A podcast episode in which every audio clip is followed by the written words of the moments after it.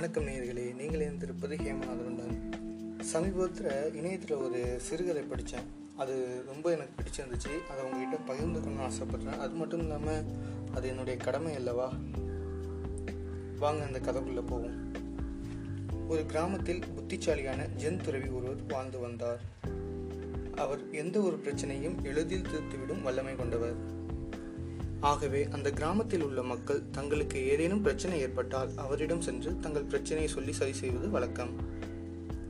அத்தகைய கிராமத்தில் உள்ள மக்கள் தங்களுக்கு வேண்டிய பொருட்களை அருகில் உள்ள சந்தைக்கு சென்று வாங்குவது வழக்கம்.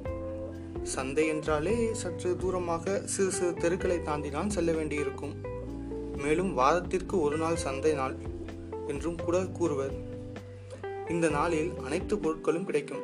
அவ்வாறு ஒரு சந்தை நாளன்று மக்கள் அந்த சந்தைக்கு சென்று கொண்டிருந்தனர். அந்த நாள் மிகவும் கூட்டமாக இருந்தது. அந்த கூட்டம் சிறு தெருக்கள் வரை நின்றிருந்தது. அதிலும் மக்கள் அந்த சந்தைக்கு செல்லும் போது எப்போதும் ஒரு தெருவில் தான் செல்வார்கள். அந்த நாளன்று அந்த தெருவின் முனைவில் ஒரு முரட்டு குதிரை நின்றுகிட்டு இருந்துச்சு. மக்கள் சந்தைக்கு செல்ல வேண்டுமென்றால் அந்த குதிரையை கடந்துதான் செல்ல வேண்டியிருந்தது. அந்த குதிரையின் பக்கத்தில் சென்றாலே குதிரை முரட்டுத்தனத்தை பார்த்து அப்படியே அந்த இடத்தில் நின்று மக்கள் எவ்வாறு குதிரையை அந்த இடத்திலிருந்து அகற்றுவது என்று யோசித்து கொண்டிருந்தார்கள். அந்த நேரத்தில் அந்த ஜென்துறவியும் அந்த சந்தைக்கு செல்வதற்கு கொண்டு வந்து கொண்டிருந்தார். அவரை பார்த்த மக்கள் அந்த துறவியிடம் தங்கள் பிரச்சனையை சொன்னார்கள்.